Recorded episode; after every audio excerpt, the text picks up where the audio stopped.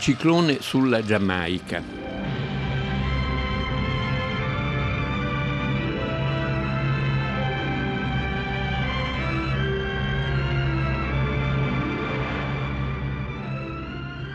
Ciclone sulla Giamaica di Alexander McKendrick è un film più che bizzarro, bello, è l'ultimo dei grandi film sui pirati, ma nello stesso tempo è un film estremamente moderno nell'approccio perché non parla delle solite cose dei pirati Barracuda, eh, gli inglesi, gli spagnoli, eccetera, eccetera, Errol Flynn e così via. È una storia dei pirati sui generis, molto diversa dalle altre, tratta da un grande romanzo, un capolavoro capolavoro che si chiama per l'appunto Ciclone sulla Giamaica di Richard Hughes, che è uno scrittore poco frequentato e poco letto oggi, ma un grandissimo scrittore. Ha scritto almeno tre grandi romanzi, questo e poi Nel pericolo, che fu paragonato giustamente ai romanzi di Conrad di vita marinara, e anche qui parte dalla parte, è tutto sulla descrizione di una tempesta. E infine La volpe nella soffitta, un romanzo del dopoguerra, gli altri erano anteguerra, che racconta l'Europa tra le due guerre. È un romanzo che affronta da un punto di vista molto inglese la storia d'Europa e la storia in particolare del nazismo.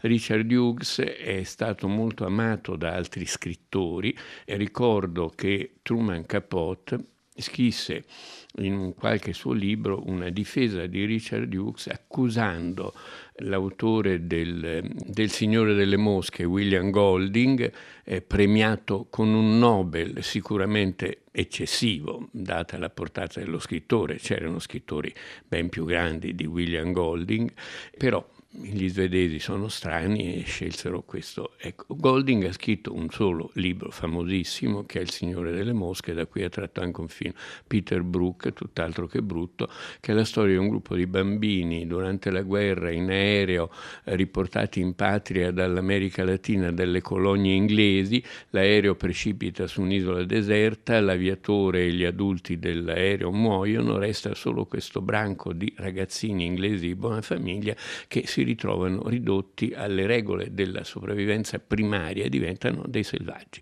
Creano dei riti, fanno il capo espiatorio con il ragazzino più debole tra di loro, insomma è un precipitare nelle origini, nella preistoria del genere umano. Libro tutt'altro che brutto, eh, ma dice Truman Capote, la base è Ciclone sulla Giamaica di Richard Hughes. Truman Capote è stato a sua volta accusato di avere plagiato un grande libro come Addio a Berlino di Christopher Isherwood nel suo Colazione da Tiffany, perché il personaggio che nel film era Audrey Hepburn di Colazione da Tiffany, non mi ricordo come si chiamava, era in realtà un calco molto preciso della Sally Bowles di Addio a Berlino, immortalata poi anche nel, a teatro da Julie Harris e in cinema da Eliza Minnelli in Cabaret.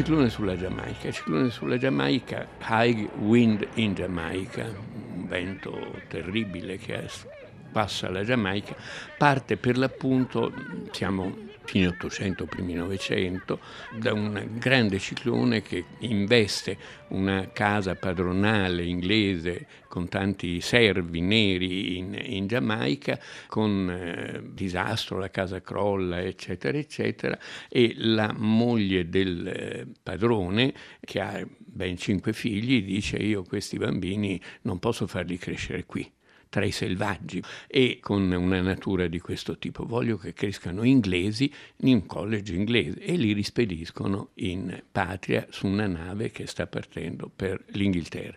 Questa nave viene assalita dai pirati da un pirata interpretato nel film da Anthony Quinn, bravissimo, che si chiama Chavez e che parla mezzo ispanico e mezzo inglese, e da James Coburn che gli fa un po' da spalla ironica, più irlandese che inglese, da spalla ironica perché Anthony Quinn come al solito è Zampanò, lo Zampanò della strada, è un brutalone, è uno rozzo, ecco, e su questa nave questi ragazzini piano piano diventano i padroni della nave perché si divertono, perché gli piace, perché godono in questa vita avventurosa e fanno i dispetti e, e pian piano si crea un rapporto particolarissimo e raccontato con una delicatezza incredibile nel romanzo ma anche nel film tra la bambina, la vera protagonista, la leader, la più grande del gruppo, del gruppo dei bambini una decina d'anni, è una già preadolescente, nella pubertà, come si diceva una volta e non si dice più, e che è un diavoletto, e però è anche la natura che si risveglia e anche eh, la vitalità e la simpatia dell'infanzia, la curiosità, l'entusiasmo dell'infanzia. Lei diventa la capitana di questo gruppetto e in qualche modo eh, condiziona la vita dei pirati, soprattutto perché si crea questo legame con Chavez, con il rozzo, brutale Zampanò pirata, che ha anche delle lievissime sfumature erotiche e a un certo punto c'è una specie di lotta tra loro due, vista con ironia di uno che sa che capisce tutto, dall'assistente inglese o irlandese del pirata ispanico, brutale e più selvatico, diciamo. Ci avete chiusi dentro.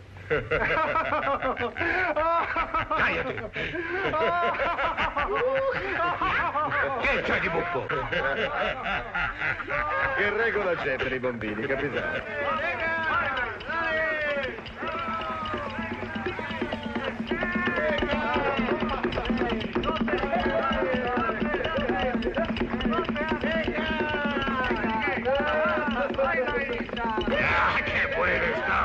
Mamacita! Li sbarcheremo tutti a Tampico, eh, capitano? Sì, sì, sì. Hanno mangiato? Sì. Allora fuori di qui, presto. Via! Andate a giocare in un altro posto. Avanti, ho detto fuori, fuori, fuori, fuori, avanti!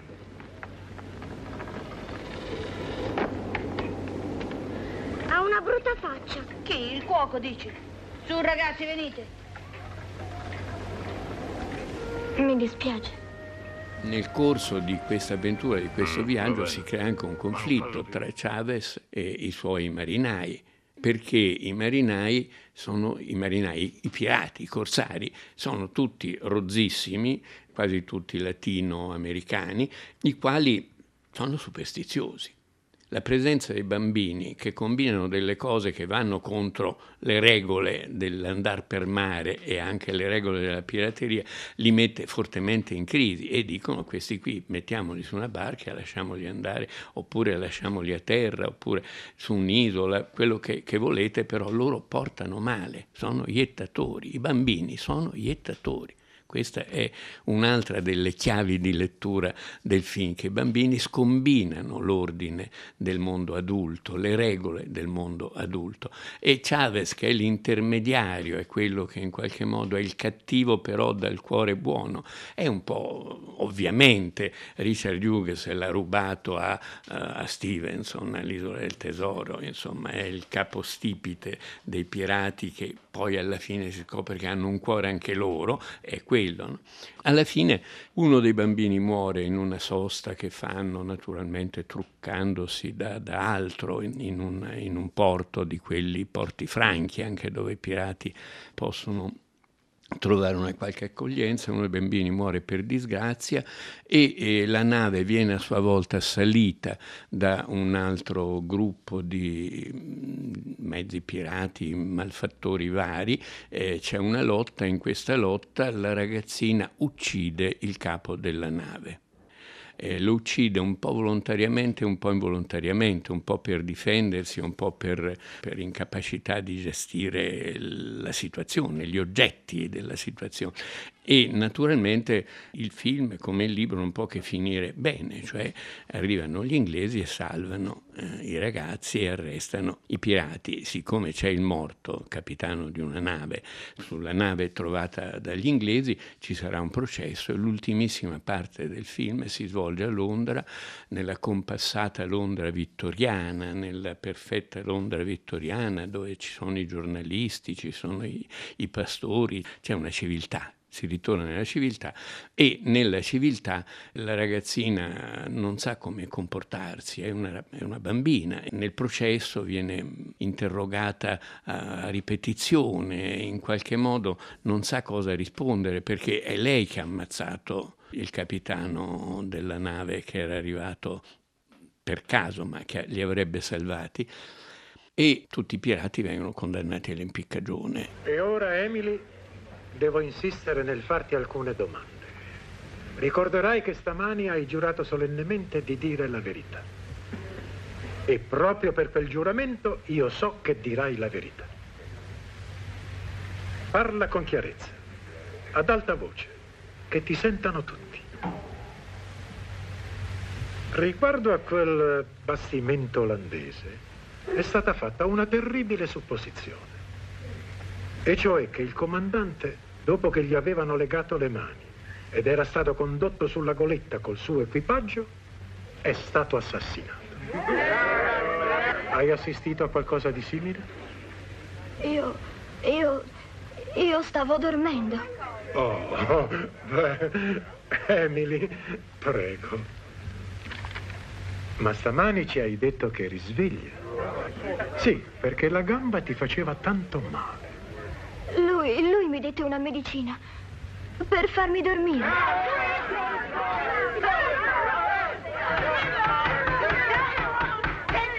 Ah, capisco. Ma quando gli ufficiali della Marina di Sua Maestà salirono a bordo, tu eri sveglia. Io, io avevo sognato. Sì, un brutto sogno. Tu, tu dicevi avevo sognato. Senti, Emily, adesso tu non stai sognando. Il comandante olandese era a bordo e poi è sparito. Emily, tu sai come? Il tuo angioletto si fa impiccare! Qualcuno devono impiccare. Non voglio morire innocente! Jack, sarai ben colpevole di qualcosa. Impiccateli E l'ultima parte del film è proprio un gioco di sguardi tra Anthony Quinn e la ragazzina, cioè tra il pirata Chavez che ha capito, che capisce e che in qualche modo dice all'irlandese o inglese più nevrotico e più e dice tanto prima o poi bisogna morire. Andiamo e va tranquillo verso l'impiccagione, anche con detto dal film con molta sottigliezza, con un gioco di sensi di colpa per come è stata la sua vita, per come l'ha sciupata, per tutto quello che ha visto, fatto di, di, nefasto nel corso della sua esistenza. Naturalmente tutto finisce in gloria, la, la società vittoriana si ricompone, eccetera, eccetera. Questo è uno dei film in assoluto più belli sull'infanzia che io conosca, fatto da un regista che è uno dei miei preferiti in assoluto, lo scozzese Alexander McKendrick, che ha fatto alcuni film, a mio parere, dei gioielli. Un film in particolare che amo moltissimo si chiama Mandy, in italiano si chiama Mandy la piccola sordomuta, era la storia di una bambina sordomuta che nasce sordomuta e quello che succede in questa famiglia borghese di fronte alla reazione dei suoceri, della, della madre, dei genitori della madre, del marito, delle amiche, della società che ha intorno i vari modi di considerare l'handicap. Film stupendo e che consiglio veramente anche a quelli che si occupano di questo settore di, di vedere. Però ne ha fatti anche altri bellissimi, Sammy va a sud, sempre l'infanzia e la storia di un ragazzino che deve tornare in Sudafrica, cerca di ritornare eh, dalla famiglia, è una traversata, è una specie di dagli Appennini alle Ande, stupendo, nell'Africa degli anni, fine anni 50. Ha fatto due capolavori del cinema umoristico inglese, anzi tre. I due più noti sono La signora Omicidi, con Alec Guinness tra gli altri e L'uomo dal vestito bianco con Alec Guinness tra gli altri. Sono due gioielli dell'umore inglese degli anni 50, ma insieme a questi ha fatto un film che si chiama Whiskey Galore e un altro film che si chiama The Maggie, che sono due commedie scozzesi, e commedie sfrenate. Whisky Galore, che i francesi tradussero Whisky a go-go, che in Italia non è mai purtroppo stato distribuito, racconta di un villaggio scozzese dove deve arrivare, no, passa vicino a questo villaggio una nave che porta il whisky da distribuire, che ne so, a, alle capitali, alle grandi città scozzesi, Glasgow o altre, e si arena c'è un, una specie di naufragio e gli abitanti ne approfittano per salvare il whisky. Capito? E nasconderlo in una grotta e berselo in santa pace, se non che ci sono nel villaggio ci sono anche degli inglesi e dei servili scozzesi, servi degli inglesi che capiscono e che cercano di intralciare e quindi tutta la comunità si coalizza intorno al proprio whisky, al diritto al whisky. È un film delizioso, di un'eleganza straordinaria.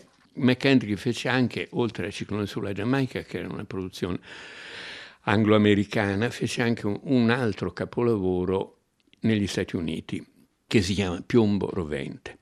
Piombo Rovente è una storia stupenda, violentissima, durissima, nessun film di gangster è arrivata tanto, sul mondo del giornalismo, con Bart Lancaster, genio del male, veramente il giornalista feroce, che trova però uno più feroce di lui che il giovane apprendista Tony Curtis, che diventa via via quello che poi gli fa le scarpe, perché appunto impara a diventare un, un verme e però lo diventa in modi tali da far fuori il papà, il verme padre, insomma. When a man is young and certain, he hopes that fate will send love that has no crying, love that has no end, my love, love that has no McHenrick è un regista che andrebbe riscoperto.